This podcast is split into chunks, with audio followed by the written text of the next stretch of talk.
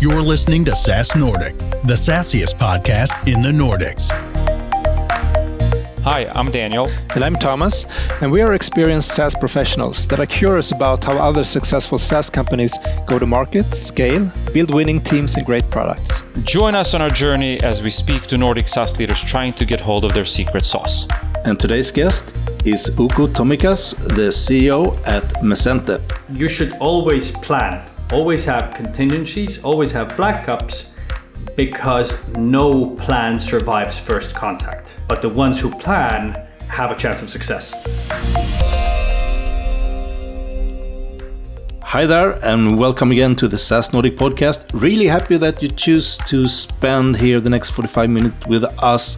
And today we're gonna look at how you drive a SaaS company from a little bit of an other angle. So uh, excited about that, Daniel? Definitely. I mean, we, we often we look at you know what can we learn from each other, from one SaaS company to another SaaS company, or from one SaaS operator to another SaaS operator. This time around, we're actually taking an outside in perspective. What can we learn in this particular case from the military?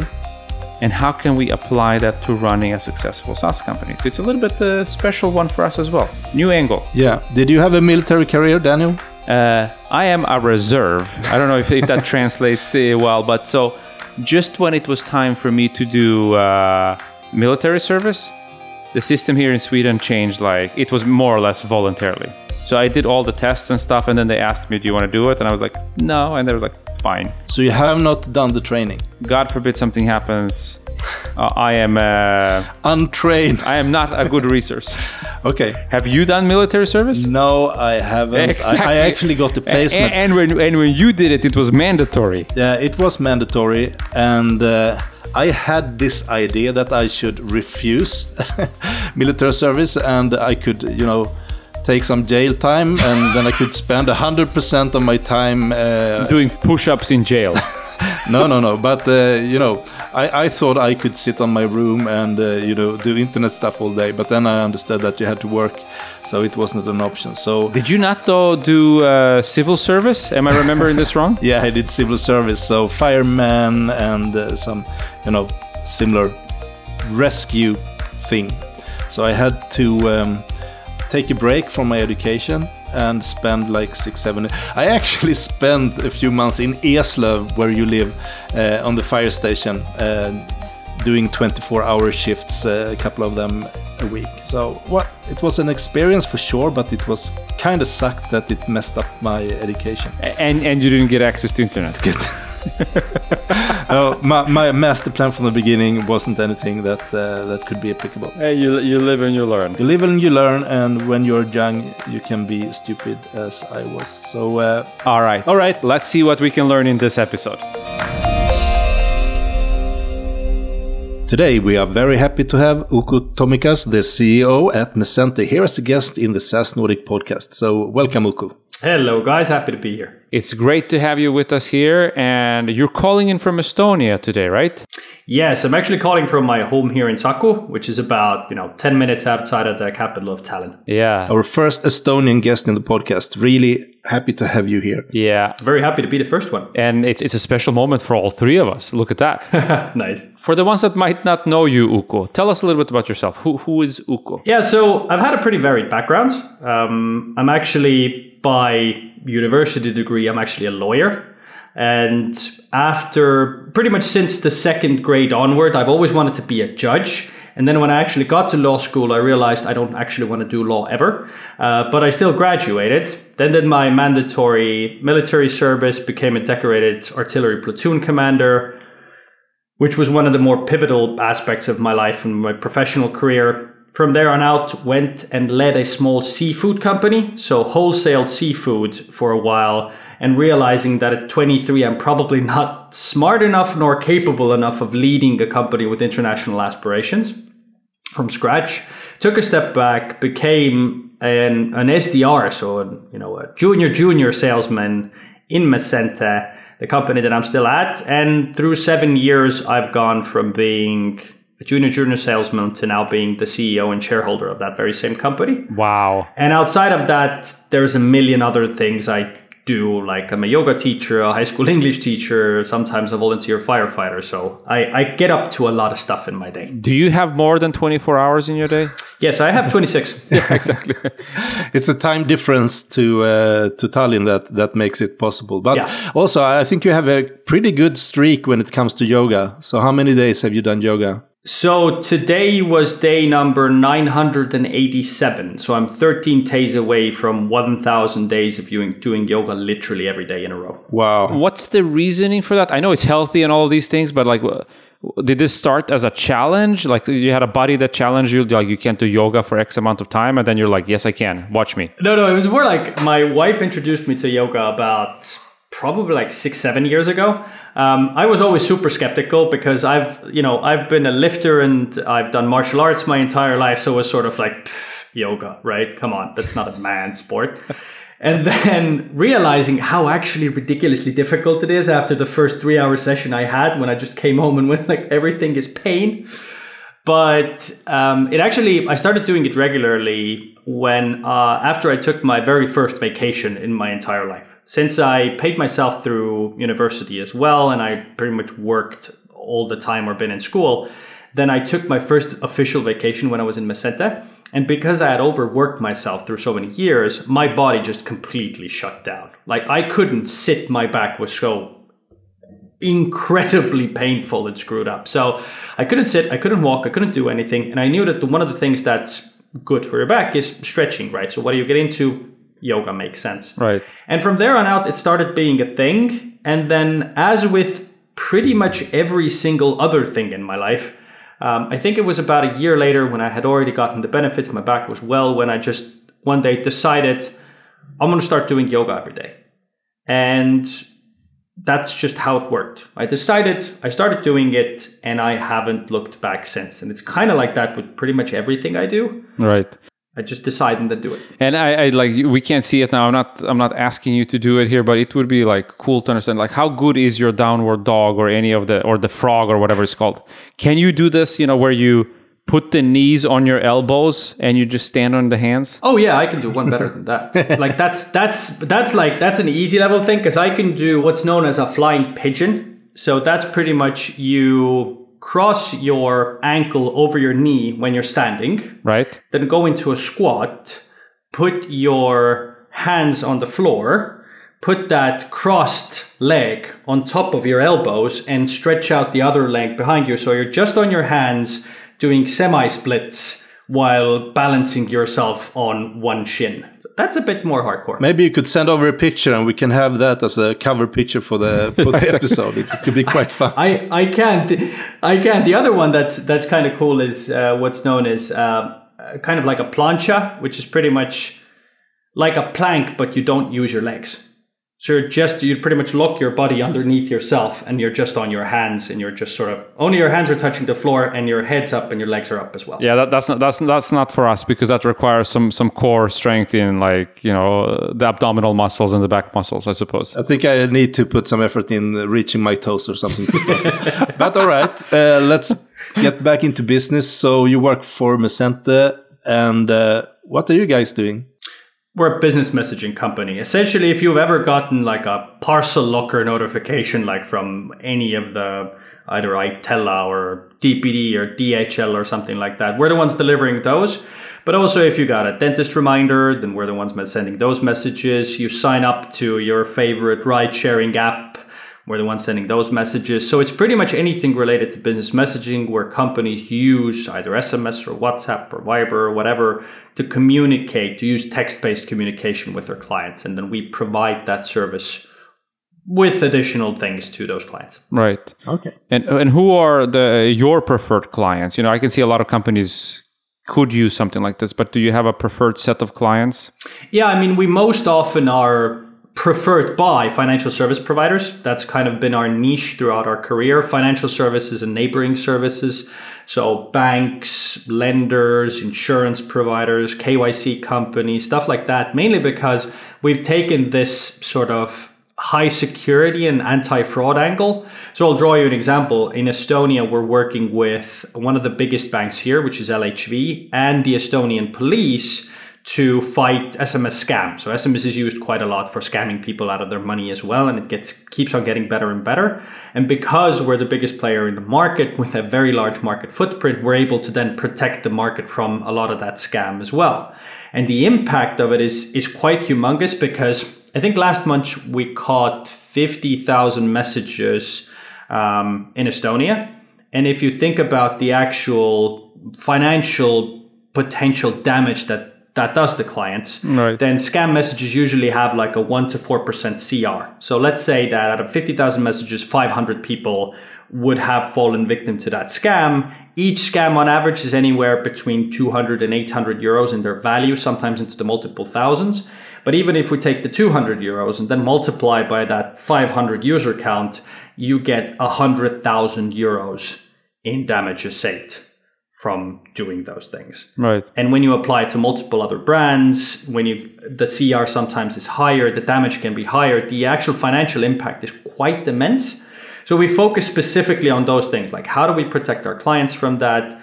Because it comes from the client and customer relationship as well. Mm-hmm. Because it's not just about, you know, providing a good service so people get their messages, but it's also how do we help protect our customer's brand? Because if somebody sends out like an LHV banking scam, they're not going to come to us. They're going to go to two companies. They're going to go to their operator and they're going to go to the bank. And those are the ones that usually take damage from that. So we try to minimize the effects of those damages on those companies while providing a messaging service that's very much geared towards security and reliability. Okay. Gotcha. So uh, if we take a look at the numbers a little bit, so where are you guys at when it comes to ARR and how much are you growing? And maybe you also can mention your business model a little bit because I I guess there are some transactional uh, like things and and and, and also um, maybe a subscription. So could you take us through that a little bit? Yeah, so most of the time, Messente works uh, on a pay as you go model. Uh, most of our prep people simply pay for the messages that they send. Um, usually anywhere between companies sending a hundred thousand to multiple millions of messages per month, for example. Um, and then we take our margin from providing and facilitating that service from every message that they send. Uh, for example, Messente itself is on course to make 20 million euros of revenue this year. Last month was north of 1.4 million. Uh, 29 people in the company, so quite lean for an operation that size. It has always been profitable and so far still is profitable up to the point where as a company, we also have our own opportunities to invest into other companies. We don't have to fire 20 plus percent of our people within the company because we're actually hiring. We're bringing new people on. We're growing the business and has been growing for the past 10 years, etc. All right. Then what growth rate uh, do you currently have? So, not to have the percentages on the top of my head, but last year we did 14 million. This year we're going to do 20. Year before in 14 it was eight. Year before that it was six. Year before that it was four. Then two. Then one. Okay. So it's sort of quite anywhere between um, 100 to you know 40 to 100 percent year over year growth. Okay. Uh, and also, I mean, we, we heard here you have a quite interesting, diverse background, and now you're the CEO of a SaaS company. So, uh, as a SaaS company, you are very vision driven, and I also know that uh, within the military, it, it's similar, uh, also very vision driven. So, what can B2B SaaS companies learn from the military in this sense, and what are your experiences uh, having that background?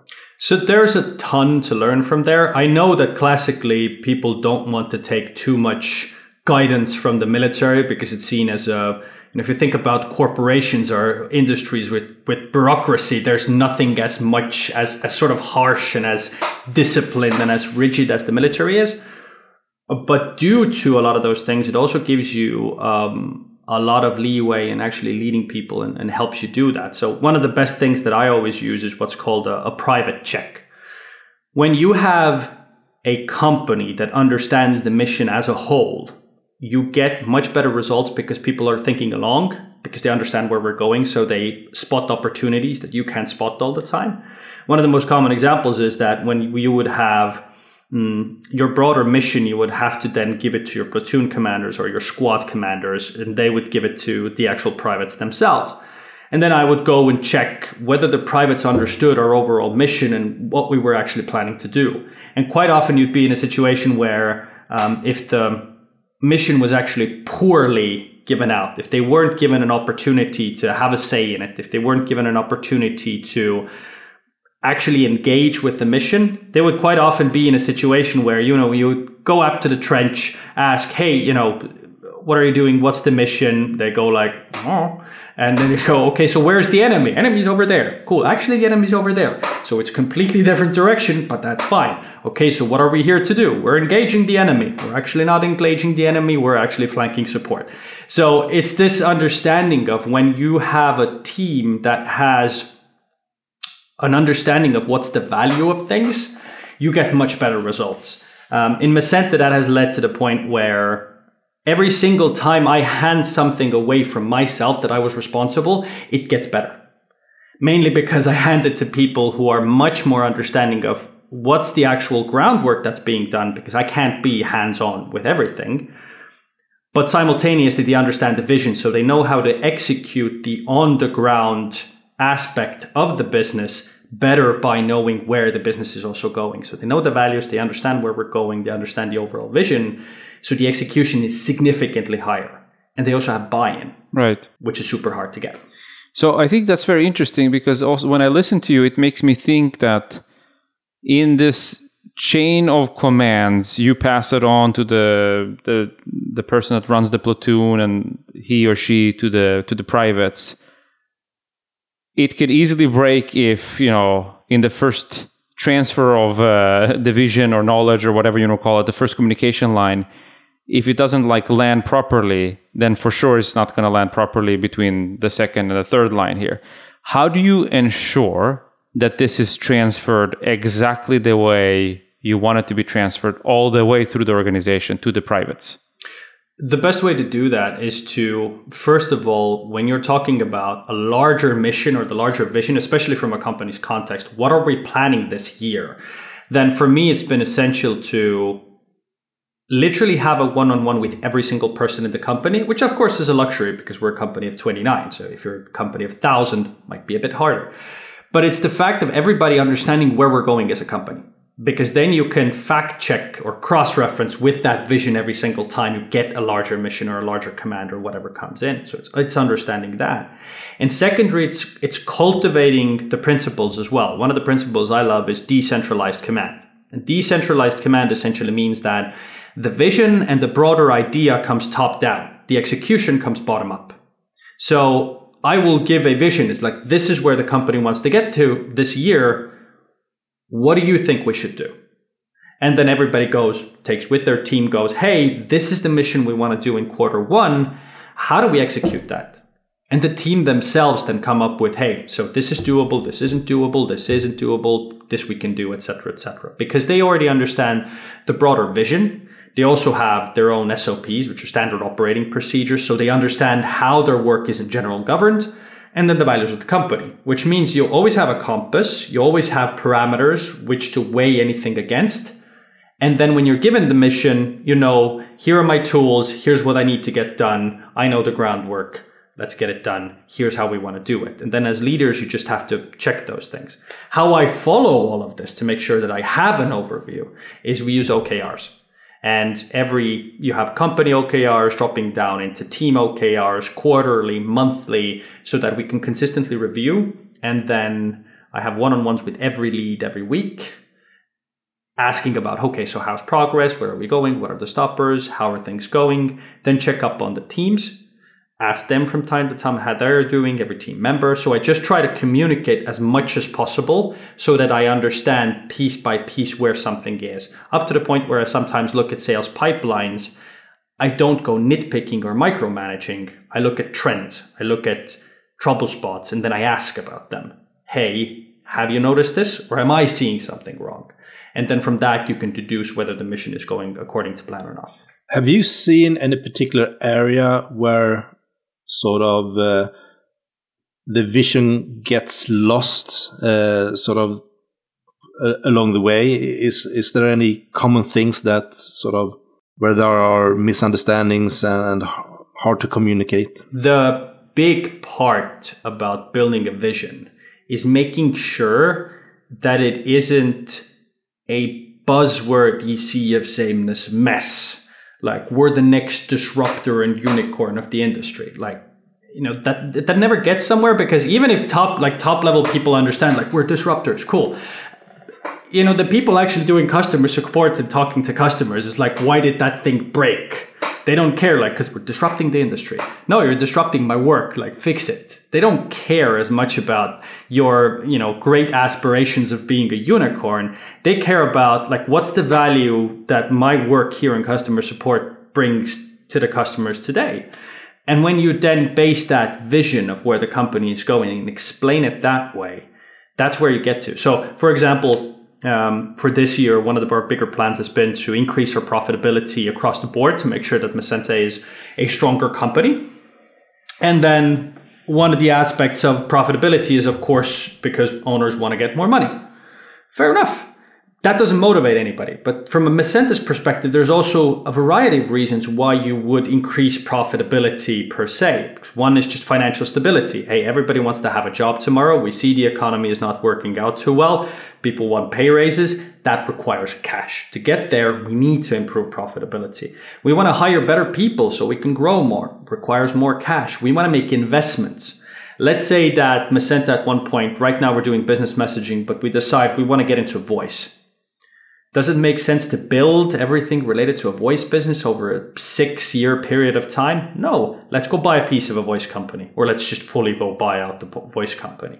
All of that requires cash. All of these investments, all of these moves require that. And when you explain that to people, they understand the mission so much better when you give them context into that instead of talking about like disruption and synergies and all of the other BS that I every time somebody writes synergies on a whiteboard, I get like I go white in the face and slightly angry. I mean, I can totally relate to that from a personal perspective to what you also said earlier here. Like I worked for a company, it's a great company, but it was a lot about we're going to be the number one in our industry.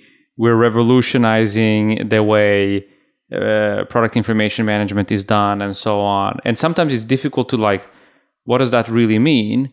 And for me, and maybe it's not so much a, a vision uh, play, but then there was one CEO that took the stage, and it's never been that clear to me in my life. When he said, We're going to do all these things, we're going to be number one, this and that. But what we're going to do in the next three years, we're going to go from X customers to 1,000 paying customers. And that was super clear to me. It's like, okay, I know we have, let's say, 100 customers. We need to add another 900 customers. I know exactly what we need to do. And then, like like you said, he had baked it in and said, like, if we get there, then all these great things are going to happen to us as a company, to us as individuals, to us as team. But nobody could ever mistake what we should do. If you're not doing things that support this goal to adding another 900 customers, you're probably doing the wrong thing. Exactly. PR and communication are the keys to building awareness for your company. You want to make sure you reach the right people with the right message at the right time. My News Desk is a smart PR platform where you can manage all your communication efforts in one place. My News Desk makes it easier for companies of all sizes to create awareness and build relations with the people that matter the most to you. Don't make PR harder than it needs to be. Visit mynewsdesk.com to start your free trial. Well, going back and, and take a look a little bit about what, what we can learn from the military. So, is there other things um, that comes to mind that could be applied in a B2B SaaS company? Discipline? Discipline, absolutely. Um, repetition of execution leads to results. I mean, the military is the best example of that. Um, my own classic two favorite ones are that you should always plan, always have contingencies, always have backups because no plan survives first contact. But the ones who plan have a chance of success. It's kind of this interesting dichotomy because, like in any battle, as soon as the battle actually happens, all of your plans are pretty much, yeah, well, that didn't work. Fine, it went completely different. Are, are you saying that you should have you should have a plan A that you execute on? Yeah. But you should also have a fully developed plan B in the back of your pocket just in case? Yes. Always have opportunities. Also, always review. Like, I'll draw you an example, very practical example from Messente. Came up with the year's OKRs with the team in, in November. I had them fully fleshed out in, in January. Took a look at them in April, scrapped, scrapped 40% because in the first quarter so many things changed in just the perspectives and the way we do things. So many new avenues opened up for us. We learned new things about the industry. So we pivoted a few things understanding that okay so this doesn't work so this could do better and realizing that we had made too ambitious plans onto what we all wanted to get done. So we had to slim it down and focus more to get more impact from the things that we see are, are most impactful. So that's kind of the thing. You had a fully fleshed out plan and we could have stuck to it hardcore, but we realized that in order to execute more effectively, you need to be flexible and understand that once those plans go into action, they're going to change. And if you have the flexibility and the understanding of how things work, you're able to adjust on the go and make better decisions because you're understanding of, you know, this might fall off um, you know, it, it kind of ties into the other idea that I learned from the military is that failure is always an option. Like this is something you need to keep at the back of your mind because you could always just be wrong. I had like um, I had an idea I think a few years back where I wanted to. Uh, oh yeah, this is actually another military story where failure is always an option. That comes down to my own lack of good judgment because I had already thought that I was good enough at things. So we were doing a military exercise, we had to relocate from one area of shooting to another um, area of shooting. So area of um, artillery exercising, something like that. So move from one area to another. I kind of remembered where it was on the map. And then one of the things that one of the principles you have in the military is that you know, you get this kind of a really cool French coat where it has a lot of pockets, has a lot of zippers. It's like it's like a handbag that you wear. It's like super good. Like you know, you have your phone here, you have this here, like you know, dumbbells somewhere. Like it's everything you want to wear on yourself is everything there. But it just comes with one rule, which is no button undone and no zipper unzipped. That's the main thing. And I was religious about following this as well during one of the exercises, the same exercise, we were running around and I noticed that one of the flaps on one of the pockets was opened. I didn't pay attention to it because, you know, it happens. And then when later, a few hours later, I actually got into the truck um, to start positioning to another location, we were doing tactical maneuvers, which means the lights were off. So I had to check the map. So I reached into the pocket for my headlamp, and wouldn't you know it, it wasn't there. And the reason why you close the flap is so you wouldn't lose stuff, right? So it wasn't there. So I thought, eh, I kind of remember where it is roughly on the map as well. I won't check it. Because I remember by my by heart, right? So we went off, did about a 30 minute detour. Uh, due to my navigational skills and not actually remembering where it is correctly. The only problem was we did 30 minutes in enemy territory. If this had been wartime, 90% of the boys would have been dead, including me. Like that's the idea of like preparation and that failure is always an option. If you think you'll wing it, you're leaving yourself incredibly open to, to falling off. It's like not preparing for a sales call. If you don't know what you're going to talk about, you're going to go in there, get a question that you're not ready for, and be sort of like, and it doesn't go anywhere. It's like preparation is key and being ready is key to su- sort of succeed every single time. That's the idea why I do yoga every day, right? Consistent, continuous repetition. And have the right equipment. Yeah, exactly. but sometimes there is this balance. Now, if, if we look at the, at the SaaS business, that speed is more important than perfection at times. So you might have to, I don't want to say wing it, but uh, uh, make some big decisions maybe with 60, 70% of the data available, and the 30% needs to be gut feeling or that's where i say sometimes that's where experience comes in. Yeah. But you need to move fast on certain things and you can't can't fully wait to have it all like this is the right move. Or am i thinking wrong about that? No you're not. If you think about the history of most major military conflicts big breakthroughs have come from um, seizing the initiative and doing things outside of regular battle plans where you just push for it immediately um, and using an opportunity that's in front of you. It's the same in SaaS business as well. But what makes a successful military campaign that is seizing the opportunity successful, and the same with SaaS business, is having still strong core processes Yeah. and still strong core ideas of who you are and where you're going. Right. If you have those things strong and those are prepared, then you're you can make those moves. If you don't have a strong core, you'll make a completely wrong turn and be screwed. Right. And that's kind of the difference between it as well. Yeah. Having a strong core gives you an opportunity to execute more effectively. Right. So you also mentioned repetition. So could you give an example of that and how that can be applied? I mean, my favorite repetition is is the most successful salesman we've ever ever ever ever had in Messente, who like he called himself as well. He wasn't the most charismatic salesman ever. He wasn't this person that works a room that's just like there, right? He was just a person who did the steps properly every single time, learned a little bit, executed again and again and again and again and again. And just by virtue of consistently doing consistently good work, he brought in some of the biggest clients we've ever had. Okay. Like top five clients, top three are his Right. by just bringing them in through pure consistent work. You look at his emails, you look at how he did calls, there's nothing flashy, there's nothing special, but if he promises that he will send you an email tomorrow morning, that tomorrow morning the email is going to be in your inbox. If he promises he'll get you prices by Friday, he usually gets you prices by Thursday. You know, under promise, over deliver. And that consistently always brought him in stuff. Is there anything more to be said around um, leadership um, and those kind of things as well? Yeah, I guess one other thing, you know, I kind of touched upon it on the vision side as well, the idea of no buzzwords, but it, there's a larger general principle which is called keep it simple. Usually it's called KISS, keep it simple, stupid, um, because the more the this more simply you can explain what you do and where you're going, the bigger chance you have that people will understand.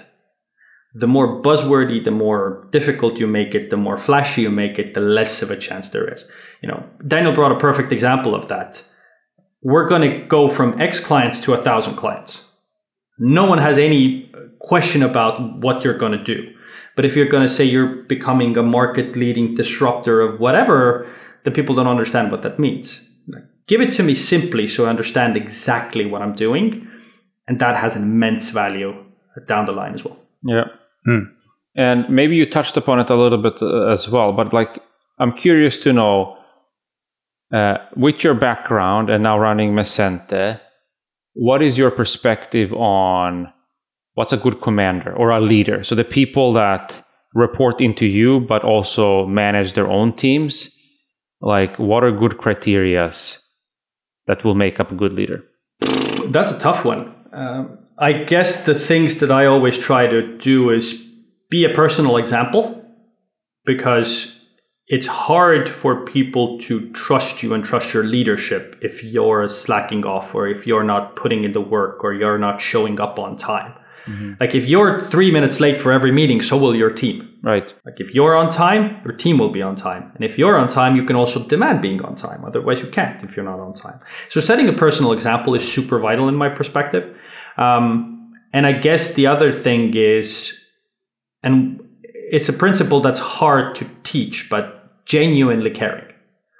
Like genuinely caring about the people that you lead, asking questions, learning about them, learning what makes them tick, understanding how they function so you can help them unlock their potential best. But it means you genuinely have to care about working with them and genuinely care about them doing well, which is easy to say, but can be quite hard to do. Yeah.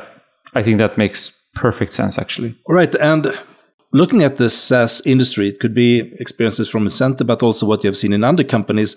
What will cause them to be crushed at the battlefield? What what are pe- people doing wrong? One of the things that I've seen, mostly, you know, taking from my industry as well, is this lack of a long-term perspective. It's what am I going to do this year, but not having a plan of where I want to kind of be in three to five. We quite often see this very short-term things. It's it's very evident, for example, in the existence of new types of fraud within the industry and a lot of players jumping on the bandwagon and actually using that type of fraud to make a quick buck while sacrificing in the long term the trust of the entire channel as a whole. Right. Like it's very short term thinking to make a quick buck right now, but in the long term, damage an entire industry as as a side effect. So that's one of the things I think that's the biggest damage dealer is when people don't have a long term understanding. They don't play the long game. They only play the short game. You have to play the short game as well because you have bills to pay tomorrow. Hmm. But you always need to keep the long game in mind to make sure that you know from our perspective that you're here in 10 years time still running a successful business not that you're burned out in two because you're out of cash and you didn't hit the market the way you wanted so this this go big or go home if we look at the stats as well if you play go big or go home you're usually going home Yeah, exactly. I was about to say a lot of companies are going home now. yeah exactly Yeah, but taking a look at the long perspective now for Messente, so what is the future for you in three to five years? So the big thing we want to get to is, um, of course, increase our foothold within this particular niche. So financial service providers, KYCs, that surrounding industry network, especially in Europe, where our core markets and our strongest areas are, and then doubling down on our efforts to fight against financial fraud and any sort of other fraud that's being used. Logistics is a very good example for that as well working very closely with operators, working very closely with the banks, the businesses, the local authorities to become the securest channel you can use or the securest provider. Very much focused on being very reliable, very secure. You know, you need every service in the world, use Sinch. You want the single most reliable and secure one, you use us. Like that's the difference of, of putting in the work to become very strong in that field. And that's why, you know, working with banks in Estonia, working with the Estonian police, you know, Estonian police, um, giving a referral to the chancellery of the Estonian president to us because we're the most secure channel. Like that's what we want to happen in more countries all over Europe, which is our strong area where we know that we speak the same language, we have the same principles, same data security guidelines, etc., and building that footprint to be even stronger than it is right now. Right. And you mentioned here also a little bit earlier that you guys are on a growth journey. Obviously, revenue wise, have been growing really nicely, but you're also hiring. And there's a bunch of people listening into this uh, episode now uh, in the community. Is there anything you'd like them to help with? Is there anybody here that can support you in any way? And if so, how? The best thing that people can help us with especially is sharing their use cases sharing their stories of especially when they've seen scam when they've seen spam fraud things like that sharing use cases where they've either had success or they've had either failures or they've seen a detrimental impact by one of the channels on their business because we can learn from those and find ways to do it But besides your offering, anything else that you need help with? good salespeople is always, is always hard to find. But no, um, stories. Like, tell me your story of how your business is doing, um, what you've been doing in life, what's your journey been. Share stuff like I've shared about the military, because everybody has stuff that they've learned from outside of their business. Like, share that with me. Yeah. If it's not about business, uh, not about messaging, which I always gladly talk about, uh, as as has been seen. Um, share your stories share your life share what you've been doing share what you've learned i'm always very very curious to understand that because that kind of makes me tech more Yeah, and, and I mean, here, is there someone that you think has a story to share that we really should uh, try to get on the show? Anyone that you're curious about? And that all you know SaaS operators would benefit, or many at least, would benefit uh, from listening to him or her. one of the I, I think it would be less about like specific people but more about like fields Okay.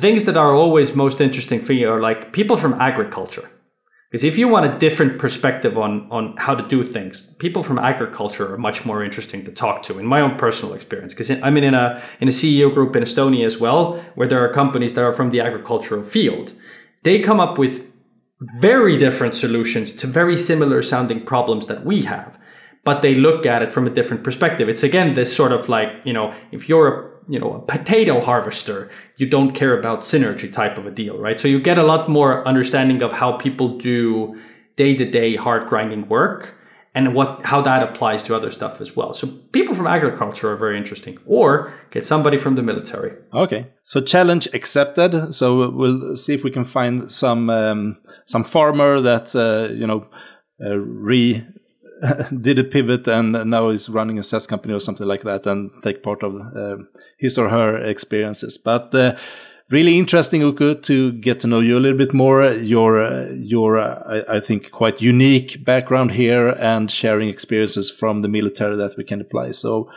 thank you for being with us and see you around. Thank you, guys. Have a great one. Take care now. Bye. Bye. All right, Daniel. What did you learn today? I learned that uh, a couple of things. Like, man, that this guy is like uh, multifaceted guy. He's done everything. What did he say? Uh, I want that guy on my team. Yeah, exactly. Started off running a fishing company, an English tutor, uh, obviously CEO of uh, Messente and a few other things. Martial arts, yeah, it's like yoga, yoga for for 900 something days. I will say though that I have been uh, on a new diet. This is my I am on day three. Carb free people. Wow. Carb free. I'm all i'm feeling a little bit fatigued. Yeah, i've done it for 500 days you've done carb free for 500 days? Yeah. What? Not now but uh, in the past. Okay. So. well congratulations to you. I'm i'm in the beginning of my journey. So anyway what what i take away from this episode is like uh, what uku says communication is key. And one is transparency two is clarity. Like if you're too vague with like we're to be number one disruptor this and that that doesn't mean anything to most of the people in your organization which means that you will not give them that guidance and framework that they might need in order to be their best in order to be their best to drive this organization where you need it to be driven so I, I, take that with me like you know we can learn from the military in, in the clarity perspective yeah. because i myself no disrespect to anybody because I've also probably been very vague in my communication to my teams. But it's like it's difficult to work when when somebody tells you like we're going to be a disruptor. What the hell does that mean? Yeah. What about you, Thomas? Well, a little bit related to that is you know that if you want to make sure that communication and uh, and so works, talk to the private, talk to the people on the floor uh, because ask them to describe the vision and the mission and, and where we are going. And if, if they can't really do it, there is something wrong in the communication chain. Yeah. So um, yeah, don't uh, spend time there uh, if if you're the leader of a company. And on, on that note, I thought it was like I, I, at least have never heard that before. I have heard the expression "failure is not an option," but Uku said failure is always an option. Yeah. Like I thought that was very interesting that you know we've heard other people in the episodes in, in some of our channels to talk about you got to have a plan A, don't work on a plan B because that means you don't believe fully in plan A. But here he said, like, because a failure in the military, there's always an option to fail. You need to have, like, something up your sleeves, a plan B, C, that you can pull out when you need. I thought that was interesting. Great. And uh, Daniel, do we have a plan A, B, C, D for the rest of the year? here with SaaS Nordic and SAS I would say, sorry, Uku, we are very committed to our plan A. Uh, and we feel strongly ab- about plan A, and it, it's again, it's it's continuing on the same path. It's about providing the community with knowledge, input, data that you all need in your personal journeys to support the businesses you're running. So if you're a marketeer, you come to us to be a better marketeer. If you're CEO, hopefully we can inspire you with input or connection to other CEOs to become a better CEO.